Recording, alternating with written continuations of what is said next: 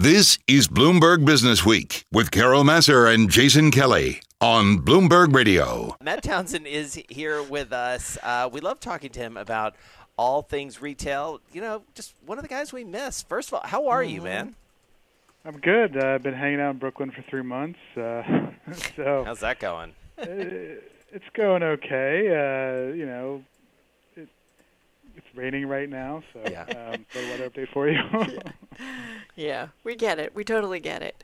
Um, speaking of rain and kind of being kind of Cloudy gray, weather. man, the retail industry. I feel like every every day it's something new. And you know, here's an iconic company tailored to the presidents, Brooks Brothers, done bankruptcy. yeah, bankruptcy. Um, yeah, this follows several other big names, J.C. Penney um, being one of them. You know, J- Brooks Brothers, you know, historic brand. Um, anybody sort of in the business world probably knows the name. Uh, but you know, they were struggling before COVID, um, and with what we've seen with a lot of uh, retailers is that COVID really accelerated some of their faults, and sort of if they were headed down a, a, a bad path, this really accelerated um, them even further into that into that bad path. And um, but this isn't to say that Brooks Brothers is going away. I mean, they, Right. they did go into bankruptcy with a loan to help them get through bankruptcy. You know, they have a plan to you know shift more to casual wear to kind of they still believe the brand has a lot of value in it. Um, and but what will likely happen is they'll clean up their balance sheet and hopefully find a buyer that'll come in and buy the buy the company and the brand and take it from there. That's that's the goal right now. Yeah, and so what happened with this specific name, Matt? I mean, Brooks Brothers. I have to say, I mean, I grew up. This is going to be a shocker to you, uh, Carol Massar, but uh, I grew up a little preppy. In fact, I believe my mother can keep me honest on this. I believe, quick flex, I was in a Brooks Brothers fashion show when I was about six years old in Boston, Oh, Massachusetts. Wow. Um, Debbie, so- if you're listening, Yeah, I would like I- a I'll get a picture. text. I I'll get a want I want uh, proof, shortly. and I just want the picture to tweet out. Um, so, but I mean, this is this is an, as Carol said, a, you know, tailored to the presidents. I mean, this is a really well-known name that had been doing well for a long time until it wasn't. Yeah, it, it had gone through a couple different owners. It's always been a private company, um, and you know the current owner is a, a Italian uh, who comes from a, a sort of fashion family, and um, you know he he had realized there was an issue. Try to make the brand uh, appeal more to younger people, younger men, be more fresh and vibrant. Go after some of the sportswear category. But at the end of the day, the big problem is men just aren't wearing as many suits as they used to um, even in sort of once formal settings. Um, and and, they, and and on top of that, lots of new competitors Right. um, coming up with you know custom suits for a couple hundred bucks. Um, you know, which Yeah. is much less than you get a, a Brooks Brothers suit for. So it's a combination of just yeah, nim- more nimble competition coming in with lower prices and good quality, Right. and just the category itself is just in decline. Well, let's bring in, courtesy of Matt, he brought along a friend, Matt Rubel. He's former CEO and chairman of Collective Brands, former chairman, president, CEO of Cole Haan, uh, also CEO of Pepe Jeans, um, someone who understands the retail world like Matt um, just so well. Matt, nice to have you here with us. You know, we kicked off our conversation talking a little bit with Matt just to give us the lowdown on what happened with Brooks Brothers, but it does feel like we said at the top that every day, you know, there's a new retailer that's filing for bankruptcy. Um, we know we're overstored. How do you see it? Where does the retail world go? And what does Brooks Brothers, you know, closing or bankruptcy, I should say, you know, tell us? Um, well, first of all, hi, great to, Hi. great to be with you. Um, and uh, uh, listen, you've got to kind of. There are about a million. There are a little over a million stores in the United States today, and they sell anything from need-based products, you know, like Walmart and things like that, you know, to aspirational products um, or trend-related consumer products like apparel, and and and it is the general consensus that we will lose between 150 and 200,000 of those stores over the next 12 to 18 months.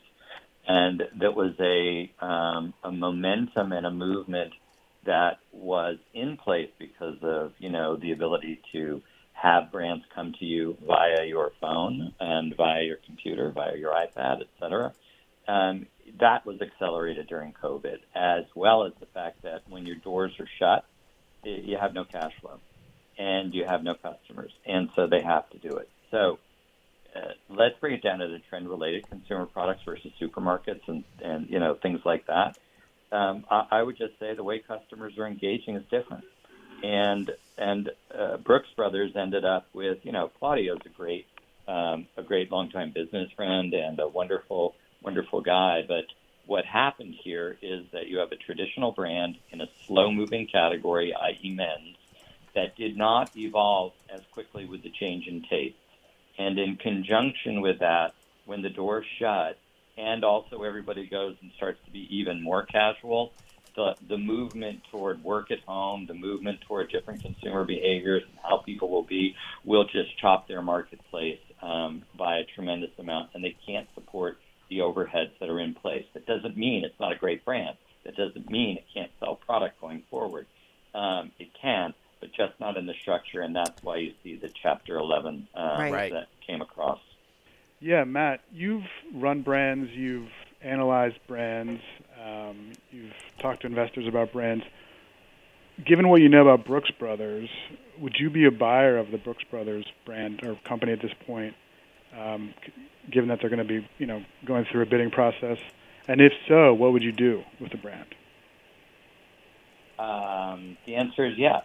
Uh, I think that the brand again, it's all a matter of you know, uh, you know, at what price. But the uh, the brand has tremendous awareness. Um, it stands for something very classic uh, with a twist uh, in uh, and a long, long heritage, and it has a great international appeal. So um, what I would do is, you know, kind of bring it back to its roots. Uh, I would upgrade its um, product content to really move to a higher level. I would um, refocus it. I would have uh, very, very few stores. I would have international stores as well as um, the others. And then I would kind of create an engaging, you know, website that deals with um, a, a reinterpretation of how that consumer, the conceptual consumer that you know 30 years ago was relevant, how that mm-hmm. consumer dresses today, and how you bring uh, him to life in his lifestyle um, through great tailoring and through great high quality product delivered vertically, therefore being able to do it at better better value. So you know that's what I would do, but uh, it's um, more likely going to get bought by a licensing company or a brand, you know, company that's going to go out and chop it up into different categories and and it'll get uh, massed out. So that's that's my perspective. Um, just follow up about the broader retail landscape. Um, you mentioned, you know, the expectations for all the store closings. Given what is happening with the virus now, and that you know many states are going back into shutting down parts of the economy. Um, do you think there's room for that? Um, I think you said something like 200,000 stores to be, a, be even bigger. That this could be even a larger fallout for the industry than previously expected. It really depends on the real estate um, mm. uh, hmm. marketplace and how fungible that they are, meaning how flexible they'll be with working, and then ultimately how the banks will be with the real estate um, groups as well. You know, because the current rent structure would not allow um, stores to, on the diminished demand that one is going to see in certain categories, um, work. That being said, there's health and wellness concepts. There's other concepts that are, you know, out there that are doing fine. Um, but you know, restaurants. There's about 680,000 restaurant locations uh, around the United States. You know, uh, fast casual and you know, quick QSR is going to be fine.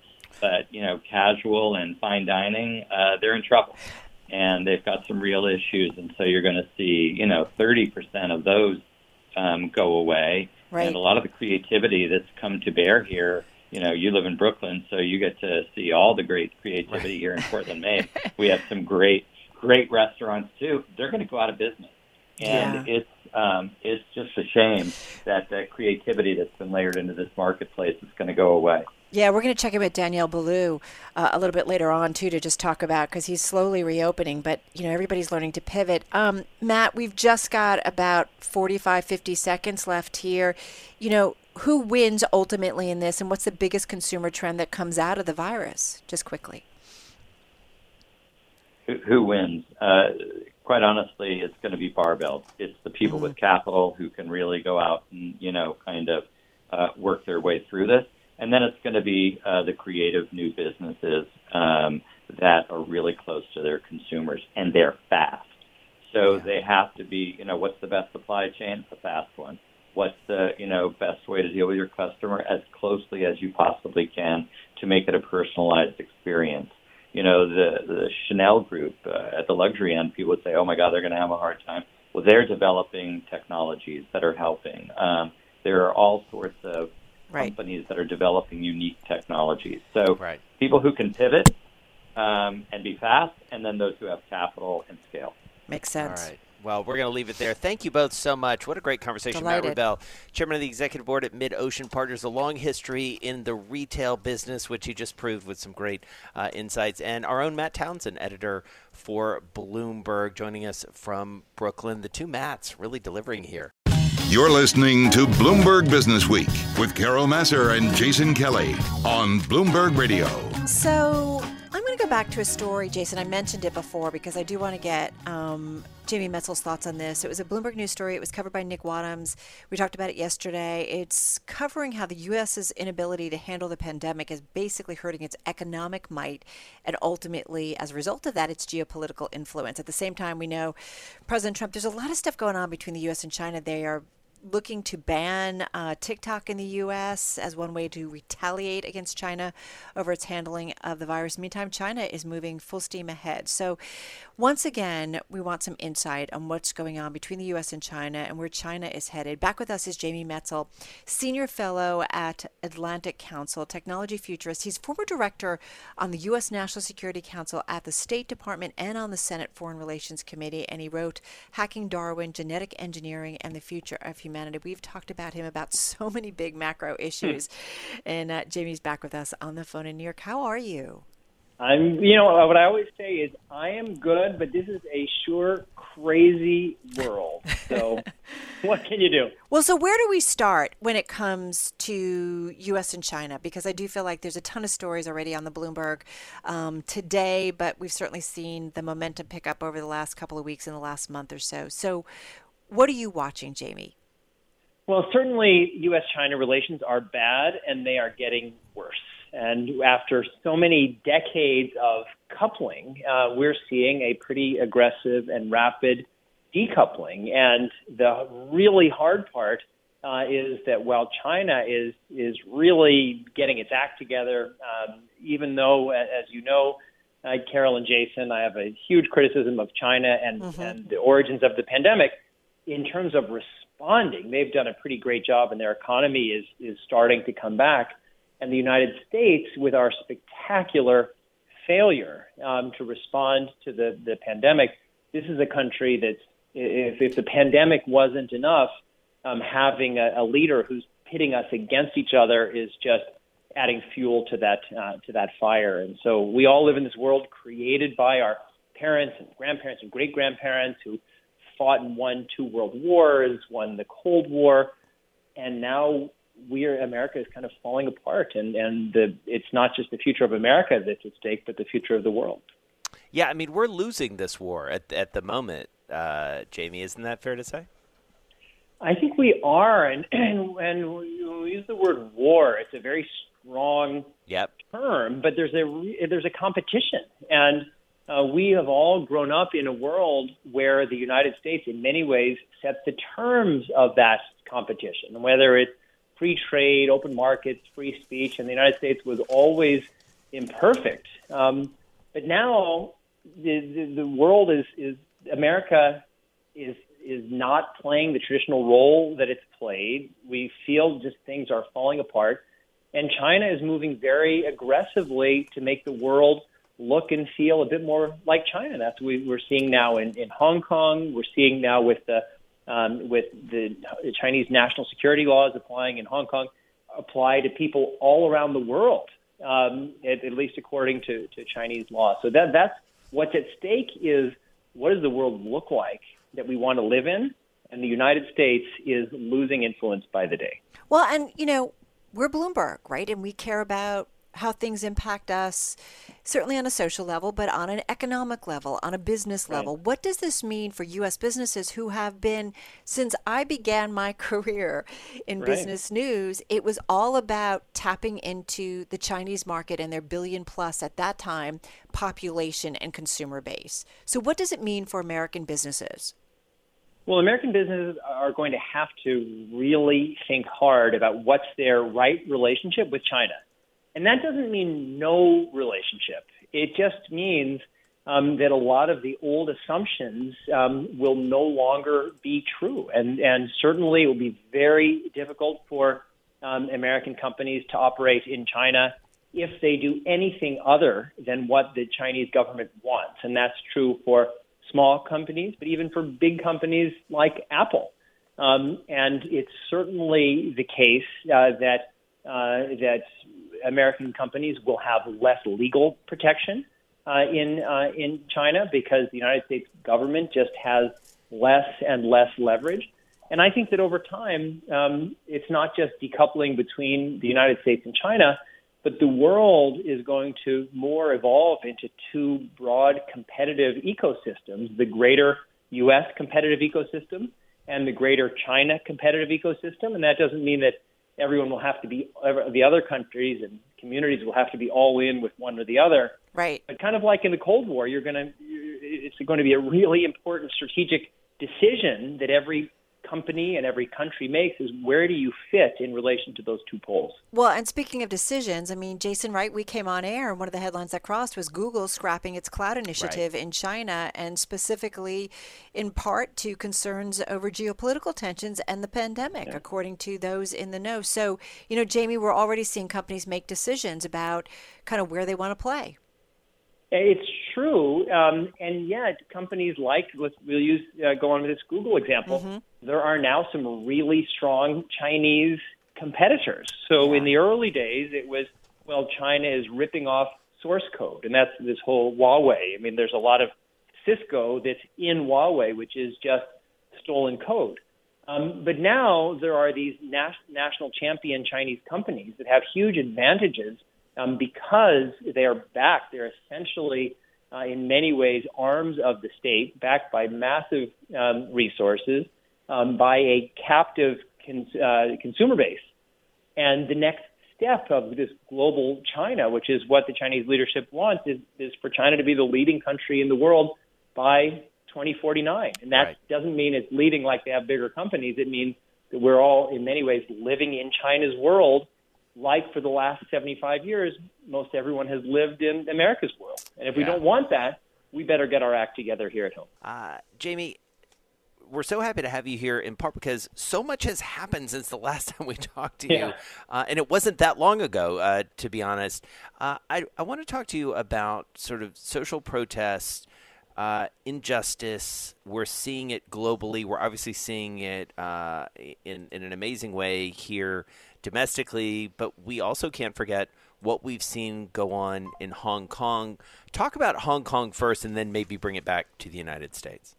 Yeah, so what we're seeing in Hong Kong is connected to the conversation that we had in the last block, uh, in the sense that China has its view of the world, it, ha- it has its sense of um, how everybody should be and behave, and the level of control that China should have the United States has a very, very different view. And that's why, for so many decades, the United States and the role of the United States has countered, in many ways, the ambitions of countries like China, Soviet Union, and others. With the United States now on its knees, um, there's a lot of maneuverability for other countries like China and Russia that have designs that are different from ours. So China, as you, Jason and Carol know, they, they signed of their own accord the Basic Law in 1997 and it afforded the people of Hong Kong a certain this one country two systems model with basic rights uh, for 50 years until um, 2047 and this national security law just strips it away. And in in a different time the United States would have played a very active role and the United Kingdom saying hey wait a second. There's an international agreement that's been registered with the UN you signed it. This is a clear a, a clear violation of that. Um, but now um, but in this environment, it's kind of anything goes, and that's why China is moving so aggressively and the people of Hong Kong don't really have a place to appeal to. Uh, right. And that's that's what's so tragic. I mean, their basic rights are being stripped, and there's nothing they can do. And that's how that's how people have always felt within oppressive societies. But now it, it, it, that that space is uh, is growing, and and that's the issue is that that in our world there are this, this, these structures, there are the superstructures of laws and and sovereign states, and then there's there are cultures. Um, and it wasn't coincidental that in the 1930s we had more and more fascist states because that was a trend, and then in the 1990s we had more democratic states because that was a trend, and now we're seeing a return to a much more dangerous world. Um, and it wasn't that the old world was so great; there were all kinds of cracks and breaks and crevices and shortcomings in, in the old world. But if you had a problem with what was before, you're really going to have a problem, in my view, with what's what's coming. So is it? It's not just the U.S. withdrawing, though. Like you said, who's going to keep yeah. China in check, right, Jamie? It's not just the U.S. kind of withdrawing; it's other countries as well. Absolutely, but uh, at least since 1945, and even before that, the United States has had a special role mm-hmm. as kind of the, the the rallier in chief. That we had all these allies and partners and friends. The United States played the leading role in creating the United Nations, supporting the concepts of human rights and, and international law. And then the other countries um, played, in many ways, and they played a very critical role, but the United States was the leader. And now, with the United States pulling back, and with China very aggressively stepping up, there's this period of, of disarray um, where there's not a systemic response. There's not a systemic response here in the United States where we have such deep um, problems. And there's also not a systemic rep- uh, response uh, to these big issues globally. And it's, it's not just Hong Kong. It's, we have 3 billion people on Earth who are living in extreme poverty. And now under COVID, um, those people are going to be in much at much greater threat. Who is leading the charge to help those people. And and traditionally, the United States would rally everybody else, and now we're we're in disarray, and it's it's unclear whether we will or, or we can or, will do that. I have so many questions, Jamie, as I always do when you come on. two two things you said. You said the U.S. is on its knees, and I just wish you could, if you would just give a little bit more on that. And I also wonder, you know, what's changed? Was this China's mission all along and shame on the rest of the world and not acknowledging it? Or was it that China now is more established? As you said, they've got global competitors and global companies that they don't necessarily have to rely so much on the rest of the world. Pick one so, yeah, or yeah. pick a both. So you know, so so China, its mission was always. I mean, it didn't ever want to play a secondary role, uh, yeah. even in this U.S.-led world, and that was always China's ambition um, after the 2000. And the old thing used to be um, to kind of lay low and wait for your moment. And then there was the 2008, uh, 2009 financial crisis. China became very aggressive. The U.S. got its act together, and it turned out that that was a big mistake. But this is the time. I think China recognizes that if they want to change the superstructure of the world, this is the moment uh, to do it. So that's changed. And the United States, um, we are now doing to ourselves what our worst enemies have tried and failed to do to us for decades. And that's the tragedy. Mm. It really is amazing uh, everything and how it has continued to, in many ways, just spiral downward. And I know you are a, a hopeful and optimistic guy, yes. uh, Jamie. But uh, these are these are difficult times. But we really appreciate your insights, your candor. Uh, it's Jamie Metzl, senior fellow at the Atlantic Council, former national security Council official, mm-hmm. um, author of Hacking Darwin, which is a terrific book, incredibly timely. Yeah. Uh, really, I have to say, one of the smartest guys that, that we know. This is Bloomberg Business Week with Carol Massar and Jason Kelly on Bloomberg Radio. Well, he closed his restaurants in New York City um, before the official COVID 19 mandates from the state. That was uh, just a few months ago. And now, on the other side of the virus, he's finding his way back uh, like the rest of us. Uh, we were welcoming back chef and restaurateur uh, Daniel Boulud, joining us on the phone from his restaurant in New York City. Daniel, it is so nice to have you back here uh, on Bloomberg. This is a big day for you guys. Tell me, tell us how it's going. Thank you, Carol, and thank you, Jason, for having me on the show. and uh, well, it's a it's a big day. Every day is a big day because True. I think every day we try to really bring a little bit more improvement and also a little bit more hope uh, to our businesses. And uh, today we are putting a sidewalk cafe at Restaurant Daniel, which uh, Restaurant Daniel is 28 years old, 27. When he was on 76th Street, he used to have a sidewalk cafe. When I moved it to 65th, I never really put a sidewalk cafe because we had enough room within inside. And and uh, tonight we are doing um, because I've started a business of uh, delivery and to go, Daniel Boulud Kitchen. So we are serving the menu of Daniel Boulud Kitchen on the terrace of Daniel, so more casual and uh, more approachable, but fun and and and and really uh, it's an opportunity because I think we have a beautiful uh, facade, we have a beautiful space, and that's the only place we can really serve our guests. And we felt that it would be good to bring more staff and to bring Right. m- new uh, to bring guests back.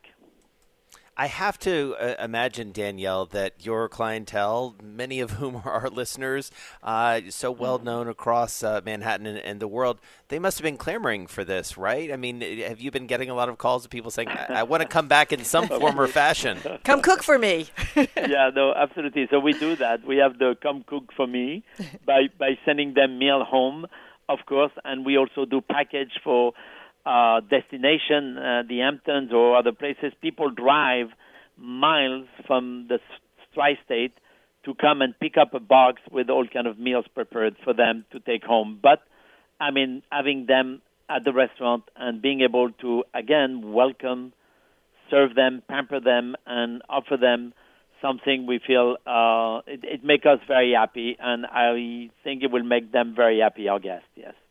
Well, you know, it's interesting, Daniel. Like, we have been talking to a lot of folks, especially within your industry, that you've got to figure out how to pivot here, right? Because it's not like you can flip a switch and go back to the way it was pre COVID. No. And so it sounds like that's what you guys are, are doing. Yeah, very much. And we also opened the West Side. I have a restaurant at mm-hmm. 64 on Broadway, Bar Boulud and Épicerie Boulud opened yesterday, or this morning, actually. This morning we opened Épicerie Boulud. So it's our retail store where it's open all day from breakfast to early evening. And people can have salads and sandwiches and things who are uh, all home baked and homemade. And then we uh, has a huge terrace on 64 on Broadway, so that's very, very convenient as well.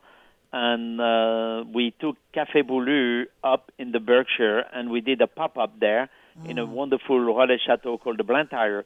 So it, it really, uh, we find, I mean, it's all this opportunity to try to bring back staff. I mean, we were more than 750 staff, and we went down to seven people, and now we are back up to 120 total around uh, the the different businesses we have reopened, and we are pushing up and bringing more people. So Wow, that's that's big moves, yeah. And in terms of uh, capacity, Daniel, um, what is the? I mean, what can you do at, at, at what you're opening tonight versus what you would be able to do inside? I think I think the terrace is only I would say for right now. It's and and because you know if it if it's beautiful weather, we might be able to extend more tables. right. But if it's uh, a little bit drizzly, like tonight, we want to stay under the canopy, and we have a limitation of about 35 to 40 seats. But that's pretty good. And then Yeah. if it's, it's nice weather, we might be able to double that size. But that's nothing compared to the size on the inside, where normally we have private dining rooms, we have the bar and lounge, we have the dining room, which could almost bring uh, 180 uh, seats or more.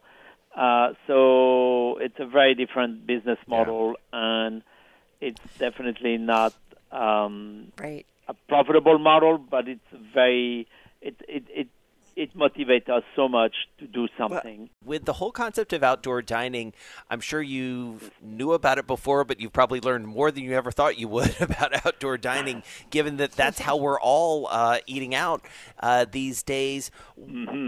How do you view it? What have you learned about it in terms of what you can and can't do, and, and maybe what the future is, given that we're going to be in this for some Of time? course. I know, and and and thanks God. I mean, we're in it in the summer right now, Right. and the fall should be mellow until at least November. Uh, but the um, the mayor of New York has really opened up, and I think many cities all over the country have opened up the opportunity for restaurateurs to be able to put tables outside in places who have never been authorized before, and they are really helpful, um, meaningful. Uh, I mean, mindful of, uh, of course, the security for the guests, but also um, really up, uh, give the chance for the restaurateur to have a meaningful business outdoor for the time being. For the time being, let's say. And uh, of course, the fine dining restaurant is more complicated, but not too many restaurants as outdoor terrace or cafe. Uh, the small bistro, we have like four or five tables outside. I've seen them taking half a block and going around the block with tables. So it, it seems like they have more tables outside than inside now. Right. But but it's good. Thank Yeah. God. Yeah, exactly, and that there is that opportunity to do it.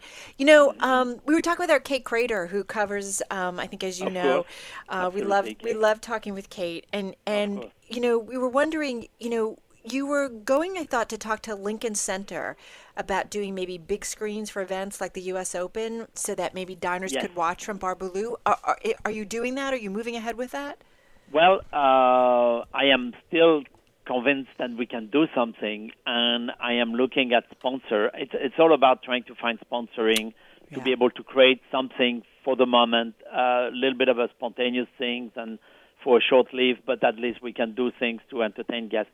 But I think um, it is important that uh, because the Open is happening, uh, that we are able to show it all over town, and it's uh, it, it will be uh, fantastic. I mean, I uh, would love to be able to show it at Daniel if needed, but at Lincoln Center there is the huge esplanade where Right. I'm sure people don't have to crowd, and they have the entire wall of the buildings where they could project the games and put mm. some speakers. So I hope they will be, you know, interested to do that, of course.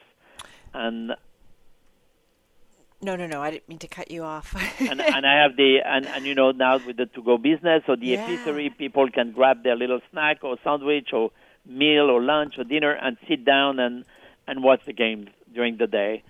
And I'm sure then the city can plan uh, enough social spacing so there is uh, really safety first, uh, of course, very important.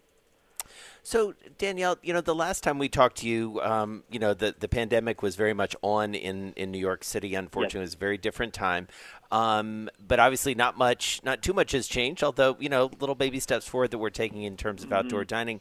I do wonder for you because at the time you were rightly concerned. I'm sure you remain concerned about the future of your business and maybe more importantly, the future of fine dining uh, all across the country. Where do we stand now? What do you think about now when it comes to the future of fine dining?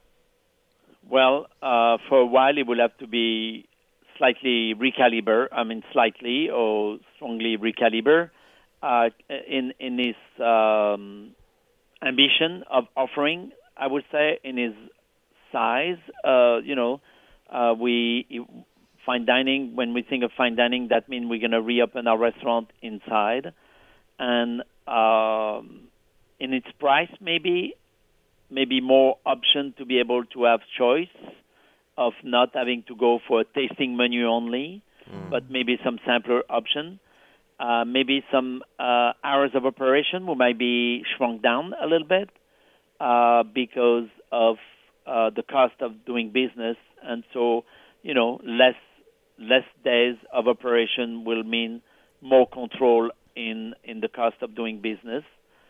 And uh, and and slowly get back to where it belongs because I think fine dining will not go away. But I'm hoping that Restaurant Daniel I can do a pop up for the the months to come, where uh, I create something very casual, very disrupting, and very different And Uh, I'm, I'm basically covering the skin of fine dining and putting a, a skin of a casual place. Right. and and uh, but something a little bit of a it's um, like a movie set where you are somewhere else for a minute for a time. And and and uh, I do that with sponsor, Yeah. and we have some wonderful sponsor who want to support my idea and and help the the restart of fine dining. And I think everybody's going to have to figure it out how to restart, not to become who they were, but to restart something. Yeah. And so that's an opportunity to do that. So I'm thinking of people who are listening and saying, "I want in." Um, Is it going to be all reservations or reservations and walk-ins? Um, So right now for the Sidewalk Cafe at Daniel, it's going to be a reservation same day, starting at three o'clock in the afternoon until six o'clock, and uh, or but it's at three o'clock we open the reservation, so we know exactly the weather, we know how, how many table to put and all that because there is nothing worse than coming to a restaurant and there is no table. Right. But we'll always keep tables open with no reservation as well. So portion of it will be reservation, portion no reservation. So there's always an opportunity that a table could get available. All right. Well, we wish you only the best of luck and uh, look luck. forward to seeing you soon. Daniel Boulud, uh, certainly a, a just one of the best names uh, Mm-hmm. in the business, and uh, so many people look to him for his leadership and, and have and will continue to. So, congratulations on taking that step forward. Chef and restaurateur, of course, on the phone from Restaurant Daniel there in New York City.